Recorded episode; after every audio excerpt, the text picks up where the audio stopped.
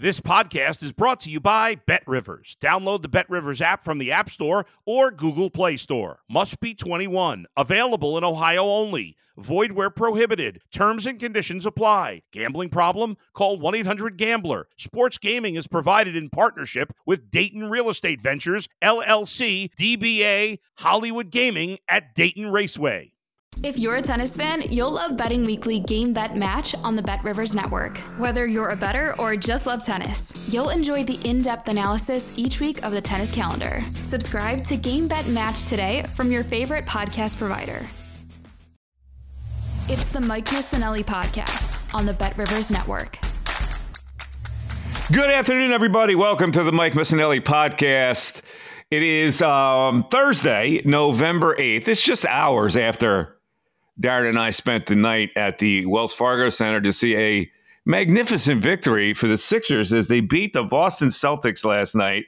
A little hairy at the end, but they uh, prevail against the Celtics 106 to 103. Of course, the podcast is brought to you by Bet Rivers. And coming up in its podcast, we will take a look at the bye week Eagles and uh, lay out some grades for the Birds on offense and defense. Uh, we'll look at the remaining schedule and see where they're going to fare as far as the number one seed goes in the NFC. And we'll also do some picks of the week. I got another good college doozy for you this week. So hang on for that. But first, let's talk about the Sixers and Celtics. You know, I've been, um, I'm one of these guys that you really have to show me. And, and, a lot of fans get upset with me because they want me to share in their glee. And uh, through the first few games of the season, I, I said, uh, okay, they're winning some games, but they really hadn't played anybody, and and they hadn't really. I mean, let's let's really look at it. They beat Toronto twice. They beat a Phoenix team without two starters. They they they they beat another mutt team that was in there, Washington Wizards. So this was the true test for me. Right now, uh, one regular season game, and I'll caution you, one regular season game does not mean that they can beat Boston four times in a playoff series. A lot of people get confused. Well, let's see what they do with the Celtics. One regular season game and I might add the Celtics were coming off a back to back. And I also might add that Jayson Tatum and Jaylen Brown sometimes play like they're on Mars. And they did last night. But all of uh, when you combine it all, this was their first test, and the Sixers passed it. So I'm going to say this. Perhaps they are better than I think they are. Perhaps this is a team that could actually contend with the Celtics or, or the Milwaukee Bucks both of them who have their flaws. Now, I look at the Celtics last night and I go, okay, it's really nice to stack together uh, a name filled starting lineup. And let's face it, they have a name filled starting lineup. They got Brown, they got Tatum, they got Porzingis, they've got Derrick White, uh, and, and, they've got Al Horford coming off the bench now, right? Uh, but they don't have a lot of depth. You know, I looked at their bench last night and who they brought in. Uh, let, us just look at their bench last night. They brought in Hauser. All right, Hauser is is a shooter. They occasionally can get open, like uh, Duncan Robinson of the Celtics. Uh, they they brought Horford off the bench, played 26 minutes and and shot one for six, and he's ancient. Uh, they brought uh, Luke Kornet.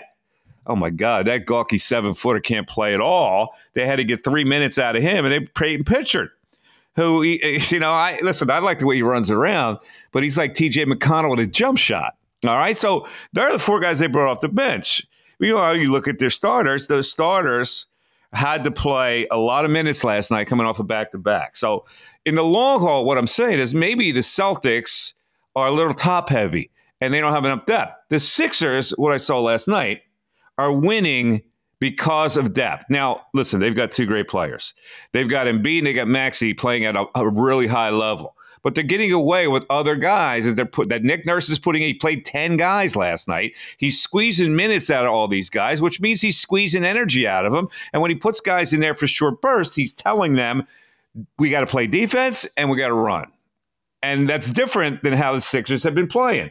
So the the depth of the Sixers, even though it's not an overly talented bench, seems to be able to wear down teams and waste minutes so the starters can get better minutes during a game. Now, last night, the Sixers had, they didn't shoot threes that well, but they had 24 fast break points.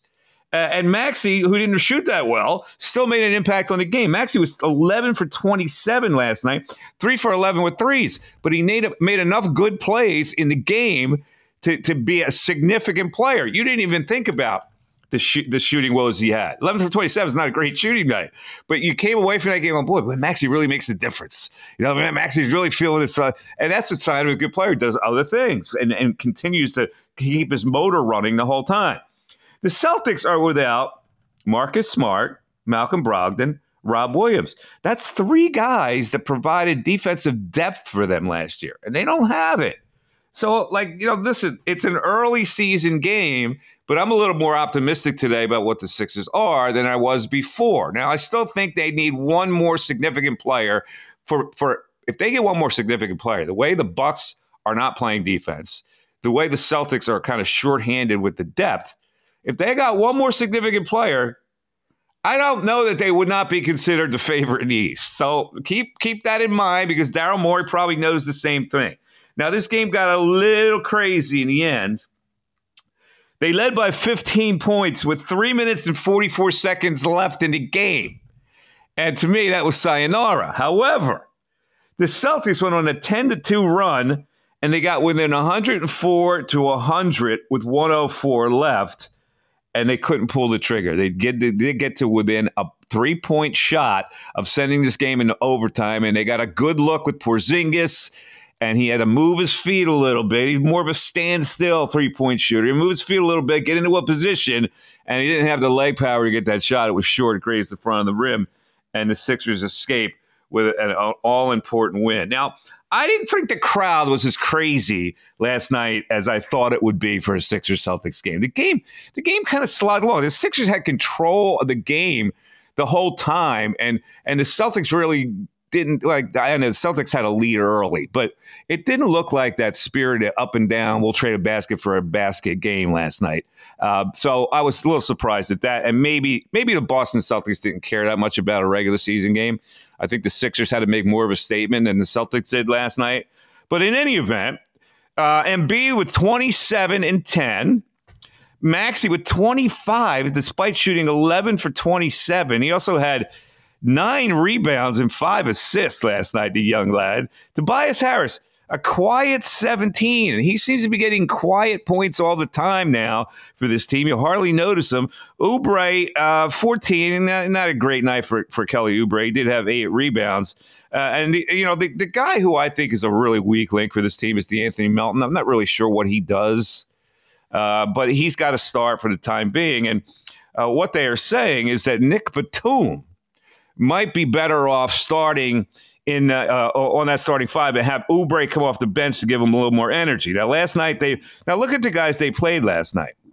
Uh, Batum played 26 minutes, scored five points, but he's an NBA veteran and he knows how to play. Covington, he's got nothing but but they somehow utilized 15 minutes from him. Uh, they got Paul Reed 11 minutes, and he made a little bit of an impact on the offensive glass because the Celtics didn't block out anybody. They played lazy in the first half. Patrick Beverley eh, and and Korkmaz, they're the guys he played off the bench last night. Now that's not exactly murderers row there.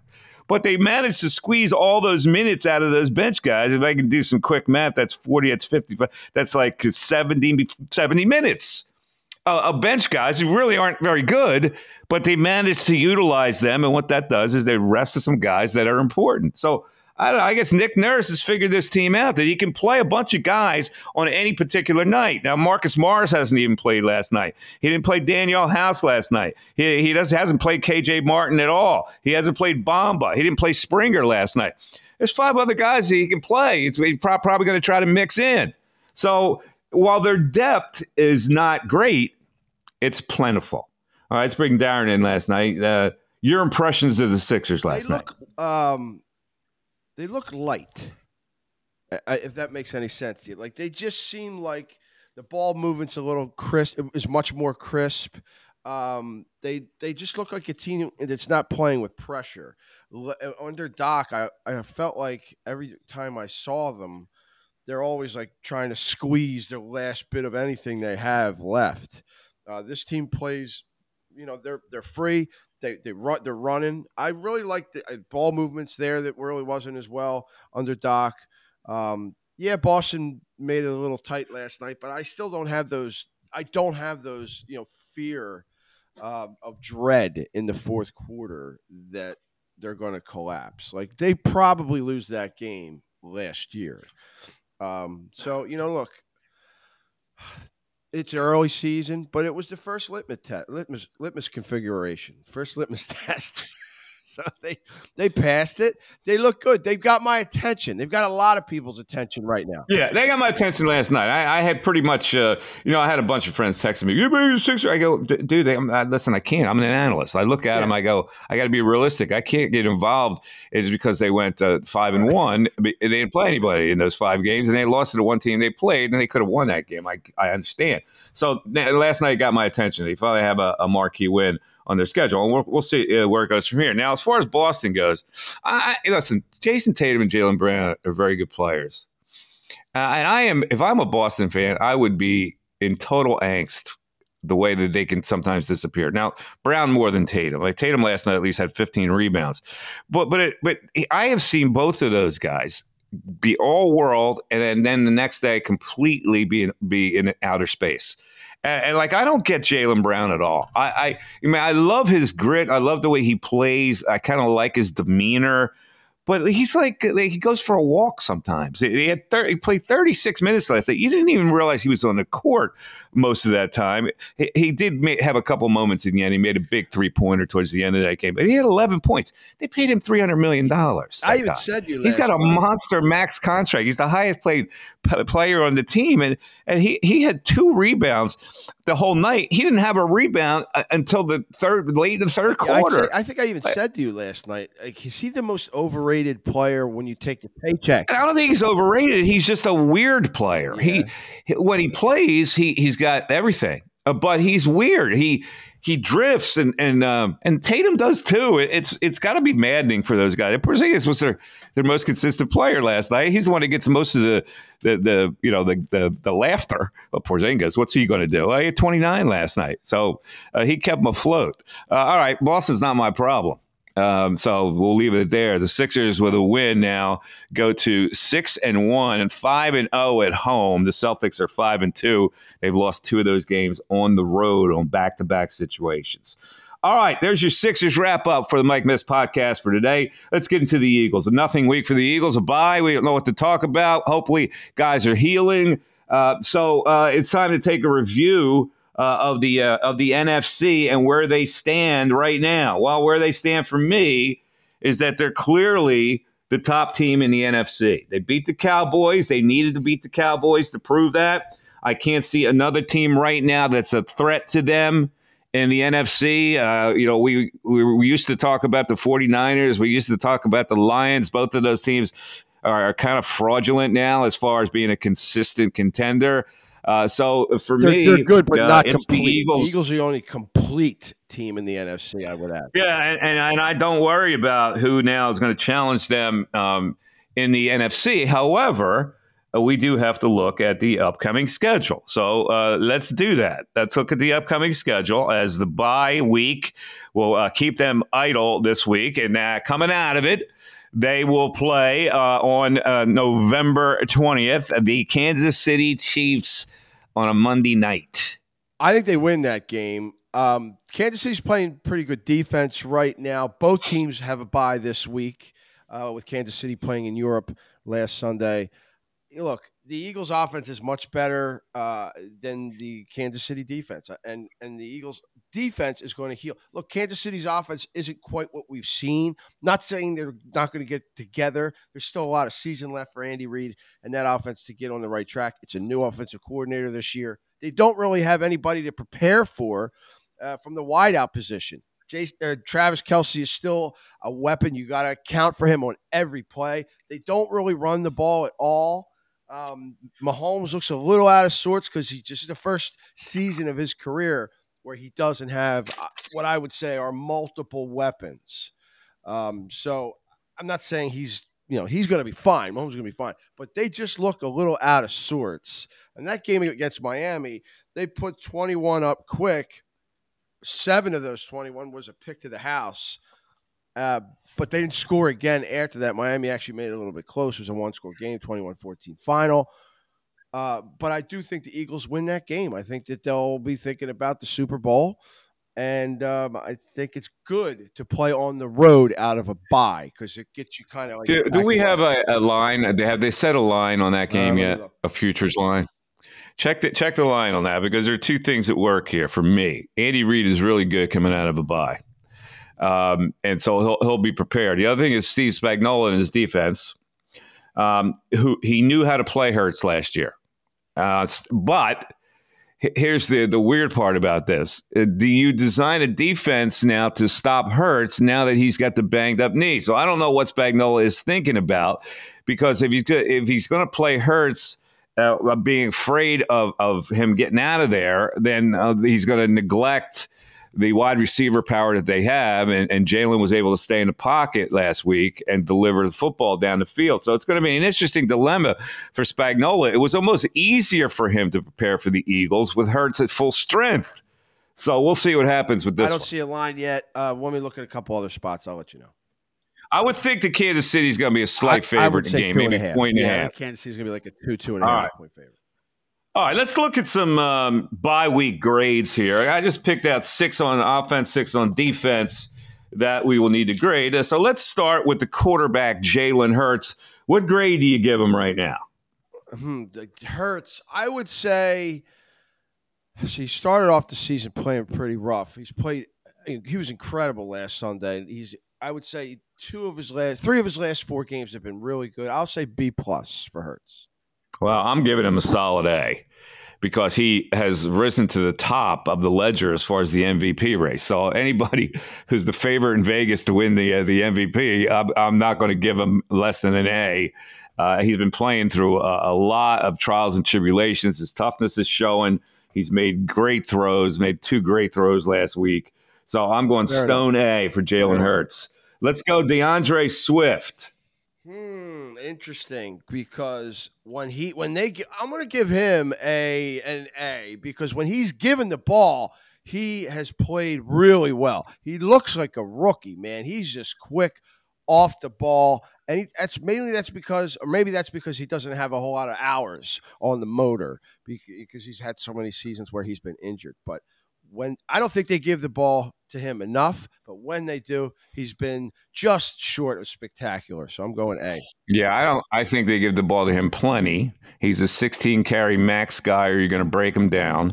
Uh, he hasn't lit on fire since early in the season. I will give him a B minus. All right, so B minus, and you're going A for Swift. All right, uh, AJ Brown. I mean, do we even have to discuss this? Yeah, I mean that's an A plus right there. I'm going A plus. Totally agree. A plus on AJ Brown. Yeah. All right, uh, Dallas Goedert, now who is out with a fractured forearm, but his play prior to the injury, in your opinion? Well, this is another situation like Swift where I don't think he's given the ball enough. They haven't gone to him enough. When he's been given the opportunity, he's been, I will say, A minus because he, you know, he's been okay. really good when they throw him the ball. All right, I'll give him a B plus. I'm kind of in the same neighborhood. Uh, let's go to Jordan Mailata. Oh, not. I mean, so far he's had a couple rough games. Um, man, Mailata. I, you know, he's it's no higher. I'll I'll say a C plus uh, because I think he's had a couple games where I'm genuinely yeah. worried about him. I would, I would agree with that. I'm also going to go C plus on Mailata. Uh, now let's go with the offensive coordinator, Brian Johnson. Um, I do I give him a break because it's his first year calling plays at the pro level? No. Um, I will say he's a D. All right, I'll I'll go a little better. I'll go C on Brian Johnson, but D I is by far. You know, listen, they're, they're they're the best team in the NFC. I don't, I don't, know how you can give anybody a D. You know what? You're right. I'm gonna go. I'm gonna. You're right. C minus. But he's clearly right. the worst. Um, he's the worst entity on the team right now. All right, let's go to the defense. This is an interesting one here. Josh Sweat. I was never a big Josh Sweat guy. I always felt like people overvalued him, maybe because of his size and his and he's pretty quick for a man his size. I mean, he made a great play on Sunday. I don't remember hearing his name called a whole lot so far this season. Other than that, so I'm I'm going to go see. Yeah, I think he's been a lot better than you think. Uh, I'll give Josh Sweat a solid B. Uh, I think his effort has been uh, pretty good, pretty consistent. Um, James Bradberry, your man, James Boy, Bradberry. Having, he had the worst game of, of uh, as a t- as an Eagle on Sunday, maybe the worst game of his career. I really like Bradberry. I think he's uh, been the best corner on the team. But man, he's he's had some rough games this year, and they're asking a lot of him. They're asking he, he's played some nickel. He's been kind of the uh, mentor to a lot of these young guys. They've asked him to do that behind the scenes but he's uh, I'm gonna go I'm gonna go C plus because he's he's really having a rough time of it out there on the field. I'm going C minus. I agree. I don't think it's been a very good year for Bradberry. Starting to show his age a little bit. Let's go to uh, your boy again. This is two two of Darren's boys back to back. Reed Blankenship. Blankenship's been really good, man. I mean, uh, he's just a smart football player. He he's not as gifted athletically as you would like him to be, but he's smart. He's always in position. I'll go B plus. Uh, I will go B minus. He has uh, had his moments, but he's also given up a couple touchdowns, yeah, blatant touchdowns. challenged. So I'm going B minus. Let's go Darius Slay on the other side. Oh, Big play Slay. He's been better than Bradford this year. I'll give him that. What did I give? Uh, Gave Bradberry a C plus. C plus. I will go B minus on Slay. Need a few uh, more big agree. plays though out of big play Slay. I will. I will agree. I'll go B minus. And finally, defensive coordinator Sean Desai. I think he's been very good. Particularly, it's his first year uh, taking over. I'm going to give him. They're eight and one, and I think it's more because of the defense than the offense. I'm going to give him an A. Okay, I'm giving him a B.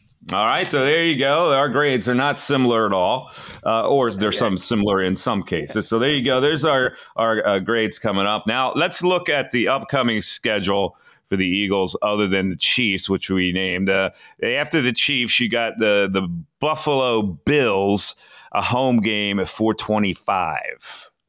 Um, they're not going to win every game. Uh, I think this is the one game that they could lose because you know you've got Kansas City, which is a circle on the calendar, and then and then after Buffalo, you've got the 49ers. And if you don't think that was the first game they circled after that team was whining, the coaches whining all year, they, they're all thinking, oh, yeah, you, really, you could you would have beat us if you had the, the seventh round draft pick.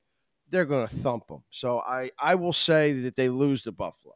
Okay, so you got win over Chiefs, the loss to the Bills. Yeah. Uh, uh, 40, uh, so that would make them uh, 49ers. They beat the 49ers.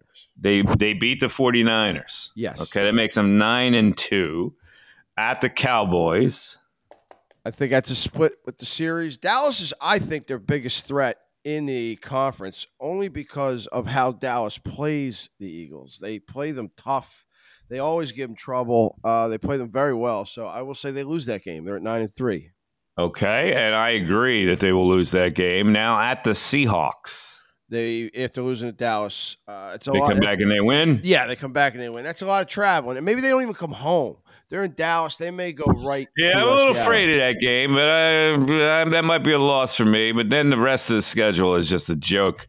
Giants, Cardinals, and uh, and Giants. So they're at least they're going to finish either 12 and four or you by your measure 13 and three, yeah. which absolutely will be the number one seed in the NFC. Um, 13 and four. Yeah, Excuse I mean, or, look, or 12 need, and, yeah those last few games against the Cardinals and the Giants, the Eagles are going to win them. Whatever ones they need mm-hmm. to get the top seed, they win. If they have all right, clinched, so thirteen and four looks very attainable. Thirteen and four, we'll give them number one seed. We won't have to worry about it. Home field advantage throughout the playoffs. Yeah. Uh, all right, so there you go with your Philadelphia Eagles talk for today. Let's move on to your Philadelphia Phillies. Uh, just broke today that uh, Bryce Harper is officially going to play first base for the Phillies. Now, uh, we talked about this earlier. They said they needed to consult with Bryce Harper. Um, I thought that Bryce, I thought that was irregular. I don't, I don't think the Phillies should have brought him into the mix, uh, and I think he should have declined being in the mix. But I don't think he did. I think he did have a discussion with the Phillies, and I did do think he told them he's more comfortable at first base, which effectively cuts the legs off of Rhys Hoskins. Um, if, if, if, listen, I, I, know the Phillies are. Uh, I, I don't know what Rhys Hoskins wanted to do. He, his agent probably said he's going to get offered a lot of money because he's a home run hitter. He's going to be offered a multi-year contract. I would have at least tried to get it, get him under a one-year deal to play first base and move Harper back to the outfield, whether you want to move him to left or right field. I don't think Harper is now comfortable with that. I think he thinks he can preserve the rest of his career by playing first base. So there goes Hoskins out the gate uh, and so now the, the, the right handed pop that they have uh, comes down to, uh, to Alec Bohm and um, JT Realmuto and Nick Castellanos. And I don't know if that's enough thump in, in your lineup uh, right handed. So your, your center field situation, I don't think Rojas will be a part of it. I think it'll be Marsh and Pache for next year. Uh, but then who plays left field? So they, they need to add another player. Hoskins gone. They wouldn't have had to uh, have another player if they had brought him back, but now they need an outfielder to play left field. I don't think it will be a big name signing. The big name signing has to come probably at, at pitcher, whether it's Aaron Nola they decide to keep, which I'm not getting a vibe that they want to. Uh, so the guy that I think they're looking at would be Jordan Montgomery, the left-hander, pitched for Texas last year via the Cardinals, via the Yankees. Uh, I think that uh, they they like him a little better in this spot to replace Nola, unless Nola comes to them and says, "Listen, I got people offer me thirty million. Give me twenty five, and I stay." In which case, I, I would keep him. So, but I don't think. See, but the problem with that is you can't take undervalue it, wrecks the whole balance of the Players Association. Yeah, the yeah. Players the Players Association, Association won't allow it. Yeah, they would frown on that, and the agent really couldn't look himself in the mirror if he got his client less money because that attracts other uh, uh, clients that say, "Well, you're going to take less money for a guy." So uh, I, it's very unrealistic that uh, he's going to be able to sign at less money. So Jordan Montgomery might be the guy that, that they go out and get. That's a shame. Hoskins, yeah, he ends his Philly uh, career uh, on the on the IL and he's going to be going somewhere else. And he was a good Philly for, for a lot of years, and they, they really missed his right handed pop in the lineup last year. The way that lineup was uh, uh, settled in. Uh, all right, I think that's about all for the Phillies today. So uh, let's get into um, our uh, picks of the week since we just talked about uh, football. we'll throw the picks out there, and then we'll hit Mike Unleashed. And three questions for Mikey Miss coming your way. So hang in there for that picks of the week. I you know I I am just a magic college picker. Um, and you know, I pros I, I hold water, but uh, you know college I can I, am phenomenal. And, and, I think if you've been playing my picks couple of college season, you're going, how's he doing? Well, last week uh, I I won by a hook when I took uh, Kansas State plus the four at Texas. Texas wins in overtime uh, was three and a half actually went off at. So I won by the hook at three and a half. Texas won by three. So this week I'm going to go with one college game that I like, and then uh, a couple of uh, a couple of pro games. Um, weird line in the Pac-10 or the Pac-12. I never really bet Pac-12 game, but Cal is not the team Washington State is, and yet the California Golden Bears are minus a point and a half at home against Washington State. That line is screaming at me to take Cal. So I'll take the Golden Bears of Cal, the home of Aaron Rodgers and uh, Kyle Boller, And uh, I don't even know who else, but Tony Gonzalez, you know, uh, guys like that, the all time Cal players. Uh, and uh, oh, what's the name went there? Didn't he? Uh, the, the, running back, the crazy running back, now does the, all Lynch. the commercials. Lynch, Marshawn Lynch went yeah. to Cal. There you go. Beast mode. There you go. All right, I'll take Cal as my college pick, and then I'm going to go picks of the week in uh, the NFL.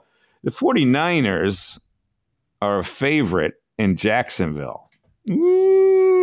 I looked at that game say, long and hard. I got to go nine. That line is screaming at me to take. I don't know why the Niners would be three point favorite in Jacksonville, but they are. So I'm trusting the the Vegas people who set that line. I'll take the Niners minus three, and then I will take the Cardinals plus a point and a half against the Falcons. I think the Cardinals break through as the quarterback comes back this week. That's a win against those very inconsistent Falcons who now have a different quarterback who stinks. So uh, there you go. I'm going to go. Uh, too. You got to hold your I'm nose. going to go Cal, Niners, and the Cardinals. Hold your nose when you bet that that Atlanta Cardinals. Yeah, I know. I know. I got two picks uh, in the pros. Um, both are three point favorites. I like New Orleans minus three at Minnesota. Um, Minnesota was kind of an emotional game for them with Dobbs coming in. I could see them having an emotional letdown. New Orleans needs the game. I think the Saints and their defense and a healthy Derek Carr go into mini and win, cover the three. I also uh, like the Pittsburgh Steelers and your boy Kenny uh, giving three to Green Bay in Ugh. Pittsburgh. I, wow, I don't. what a stink game that is. I know. I know. Well, here's Jeez. the thing: like every three or four weeks, the NFL card is good or decent. And then the other three or four weeks, it's just a terrible card. You, that's because there's so many. When We talked about this at nauseum. There's so many. Like 51% of the teams in the NFL are really bad football teams. So you get a lot of bad cards. So I got the Saints and the Steelers both three point favorites. All right. Uh, also, big games this week. Of course, we just mentioned uh, Niners and Jags. A couple other big games. The Browns are at the Ravens in a de- defensive slugfest. Ravens are like six. That They should be a good game. Uh, and the Lions favored minus three at the Chargers. So that, that there are the other big games. All right, that's our picks of the week. Uh, it is now time for Mike Unleashed. Well, this is a very interesting tidbit that I read about about the value of the current Philadelphia pro sports teams. Just a couple here for your perusal. Uh, and it, you know, it's funny because I'm unfortunately I did not grow up the son of a rich man. I would have loved to have been a son of a rich man. I got to be honest with you. I don't care about the problems money would have given me, but uh, I one day maybe would be able to buy a sports team. Uh, like these jokers who who have bought sports teams here. So let's look at the current value of Philadelphia sports teams. Let's start with the Eagles. Now Jeffrey Lurie bought the Eagles way back. What was ninety eight? Uh, 185 million at the time. They go, how could you spend 185 million? For 85.1 for being exact, but yes. Uh, okay, one eighty five point one. His mom's money he Yeah. used. Good, good to be Jeff. no, is that V.I. Warshawski money, Mike? Yeah. Well, Did uh, you produce that? that was after he made. was it? He, Ah. he used yeah the mo- mother's money. The mother. Uh, yeah. So in any event, um, the Eagles now are worth five point nine five billion dollars Wow. from one hundred eighty five mil that he paid for it. Wow. Uh, they are uh, the ninth worthiest team in the NFL with that figure. Uh, let's move on to the Sixers. The Sixers were purchased uh, by uh, Josh Harrison, his uh, collection of capital venture capitalists, for two hundred ninety million dollars. Currently, they're worth 3.21 billion. That's eleventh in the NBA. Uh, nice work, Josh, and that enabled him, of course, buy three more teams, which are going to escalate in value because you can't lose money. You can't lose money. You, buy a sports team, you can't lose money. If you take a paper loss one year, it's the asset goes up. You take a tax loss, the asset goes up. When you sell it, you're going to make a- thousand percent or, or more, twenty thousand percent on your investment. All right. And he knows that. That's why he's a venture capitalist. Uh, the Phillies, they're worth. Um, Middleton bought in for $18 million, 15% many years ago. He somehow got control of it by purchasing everybody else's shares. Uh, it's now worth 2.46 billion. That's a top 10 in the league. And the Flyers, uh, 1.7 billion they are worth right now, and that's top 10 in the league as well. So there you go. It's good to be a sports team owner. Congratulations to those gentlemen. Thanks for cutting me in on it. I would have loved to have been part of it. I wasn't a rich man. I don't run in those circles. I don't know what happened to me. Why don't we needed put our money together? circles. I don't know buy minority people. stake in Eagles or something. I, I am yearning to to be in the circles of rich people. Please, rich people out there, invite me into your circle. I'm good. I could speak the language of most anybody, the highest intellectual to the lowest common denominator. That's what would make me worthy to, for your consortium. Josh, bring me in. All right. It is now time. Well, it's number two on the Mike Unleashed. You know, there's a there's a prayer that a lot of people cite. And it, the prayer is this God grant me the serenity to accept the things I cannot change, the courage to change the things I can, and the wisdom to know the difference. It's an age old prayer. A lot of people say it at the start of uh, class or some uh, uh, AA meeting or whatever. This is what's said. And uh, I started to think about the Miami Heat because they uh, printed on their court a similar prayer. There is nobody that loves themselves more than the frickin' Miami Heat and the Pat Riley Army and all the sick of it's in Miami and the Miami culture and the media gets sucked into it. The media was blaming the world because the Heat couldn't get Damian Lillard. I've never seen anything like it. You know what they have written on their court? Did you see this yet? I I have not. I only think In I've the lane of their court, at their arena, in in the foul lane, right. they have the following printed out in big letters hardest working, best conditioned, most professional, unselfish, meanest, nastiest, toughest team in the NBA. That is printed out in lines on their court. That's fits. How pretentious is that? that fits in the lane. All that crap. Yes, it is printed out on the court. Oh, I gotta look at this. Oh. I would. I gotta be honest with you. I would like to sneak in there at night, Spray paint it. do a little tinkle on it. Yeah, no, what the- you the balls on this. thing. I mean, look, you want to think Miami? The Miami Heat won a million championships. I mean, with this Heat culture, this Pat Riley, Pat Riley is like a, a Svengali down there in in Miami. Uh, it's unbelievable. I've never seen like. Well, there you go. Anyway, Oh my. uh, let's go lastly for uh, Mike Unleashed. Two, two actually last things. Uh, I, I find myself to be a benevolent man sometimes. I have a soft heart for things. I may come off as like a you do? you know a braggadocious, pain in the ass, uh, uh, obnoxious guy, but I, I have a, a really soft spot on with some things that really get me. And uh, like for instance, if you go to a dog shelter, like, and that's the reason why I don't go because I if I adopted a dog, I would have to also adopt the dog's friend. If there are two in a cage, uh, for me, I couldn't just take the one. Like I'm, I, I would be pained if I left that other dog alone. And these are the types of things that really get me. Totally agree. I'm with you. And, and I, I realize that I do this now for a lot of things that are inanimate objects. For instance, every time I go into a grocery store, like I don't buy a bunch of bananas because it's just one guy. So I buy short bunches of bananas. So I'll see a short bunch that has three bananas on it. I'll grab it. But right next to that bunch is one banana that has been torn off and left there. And I and I'll tell me that this is sick.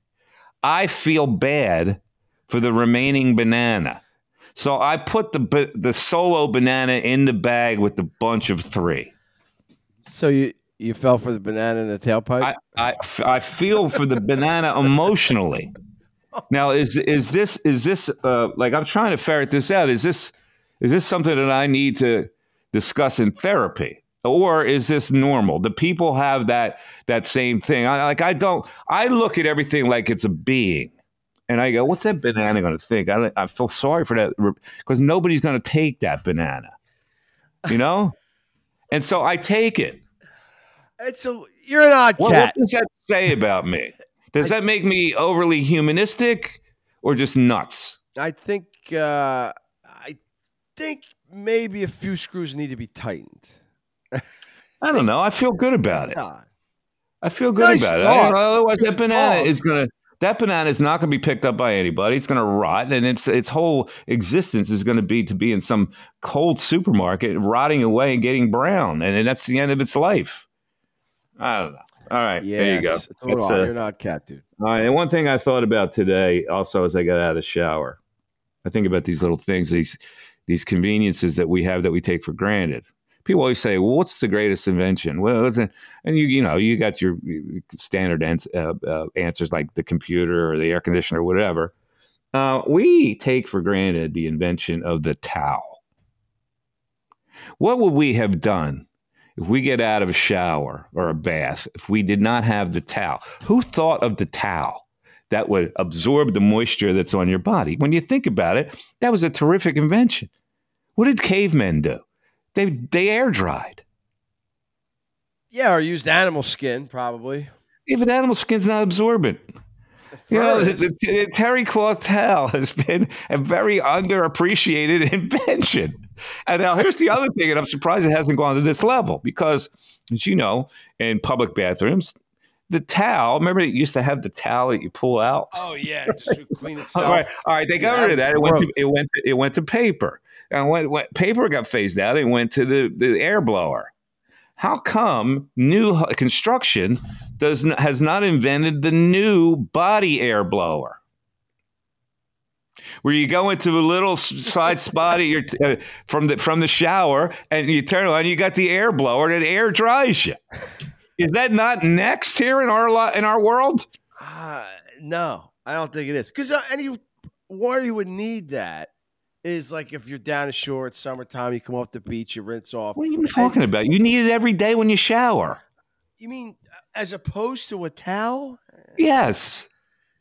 How come somebody has not invented that yet? The new construction, modern construction, they have all these uh, these new things. Like they're putting in bidets now as standard equipment. Yeah, Why would you not put the body blower in a bathroom, new construction house, a- as the new thing? I think I have stumbled onto some greatness here. And I so, all these should file a contractors out there, if you're listening to this podcast, that's the next wave the body air blower. I think you should file a patent. I Make think some I money will. out of it. All right. That's Mike Unleashed for today, folks. We hope you enjoyed it. Let's move on to three questions before we get out of here. Oh, three questions, Mike. Here we go. So, um, I don't know. Have you seen the? I texted the other night. I was watching the the Netflix documentary on Stallone. It's called. Sly. I have not seen it. Okay. No.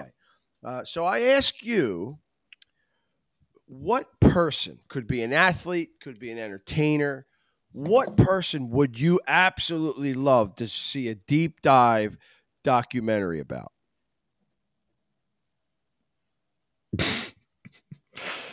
Oh, my God. Uh, you know, I always thought uh, that Robert De Niro was a very intriguing guy. Now, I, I loved him more when he was a recluse. And that's when I would have liked, like, how do you get to be that kind of a recluse? Pesci's kind of the same way. They're both Yeah. reclusive. Uh, I would like to see a deep dive on Robert De Niro. I think he's a fascinating guy. He's he's very different.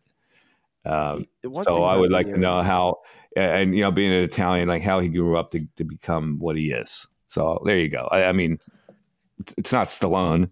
It's, it's I think De Niro's more interesting than Stallone. I'd see, like to see a documentary more on De Niro than Stallone. Uh, it was a little bit of a predictable answer for me from you because I, I had a feeling like, well, his first choice is going to be De Niro and maybe Yeah. Pacino. But um, have you? I mean, one thing about De Niro that's always rubbed me the wrong way is he is an absolutely pulling teeth, brutal interview.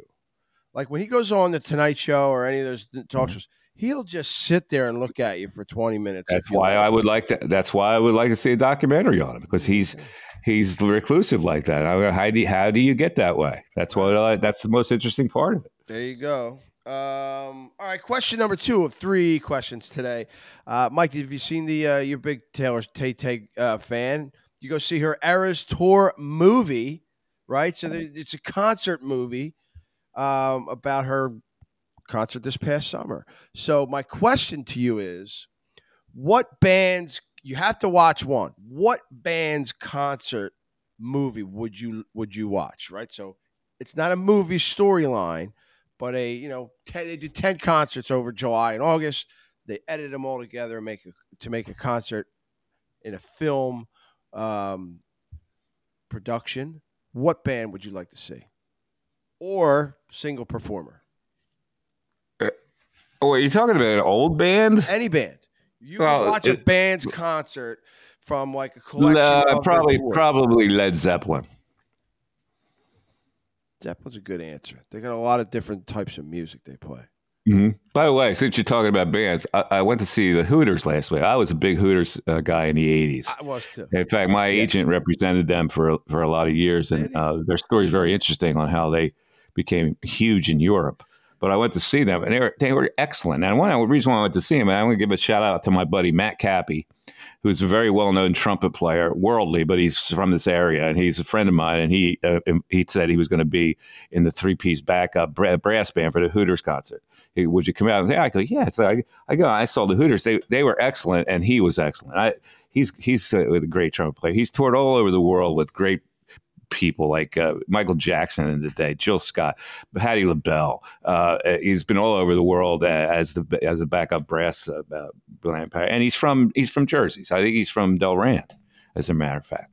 So uh, for those know Matt Cappy, just a quick shout out to him. Where did you see them? Where, where were they? Playing? Keswick Theater, and oh, I'd never been to the Keswick. I'd never been there. My first time there. Really, you were there? Oh, I like the Keswick. I've never been to the Keswick Theater. Yeah, it's it's good. I've seen a few shows at the Keswick. That's I went backstage, hung out with them afterwards. Did you? That's a cool yeah. night. Good yeah. Stuff.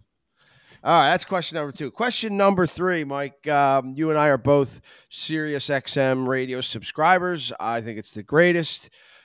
But um, I want to ask you because yesterday marked the first day, November 8th, yesterday's date, marked the first day of Christmas music channels.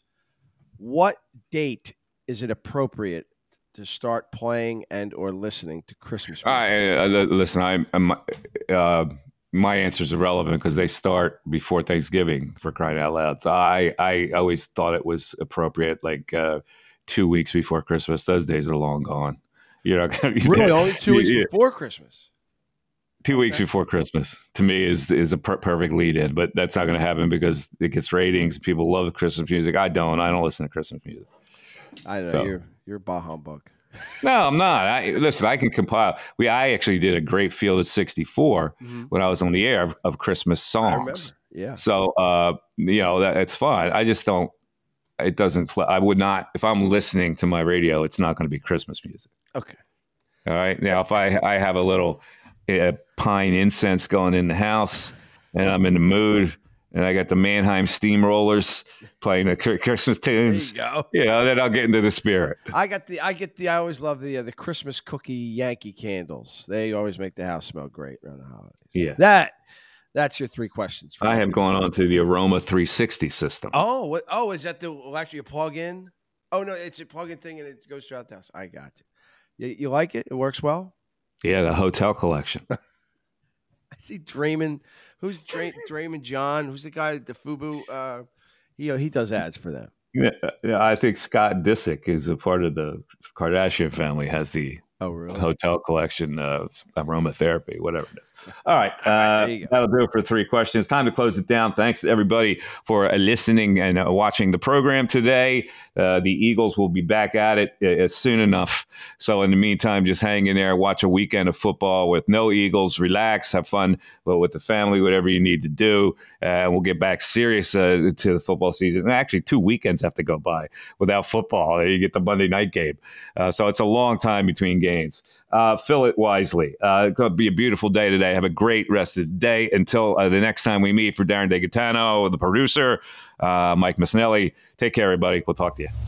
Thanks for listening to the Mike Missanelli podcast on the BetRivers Network.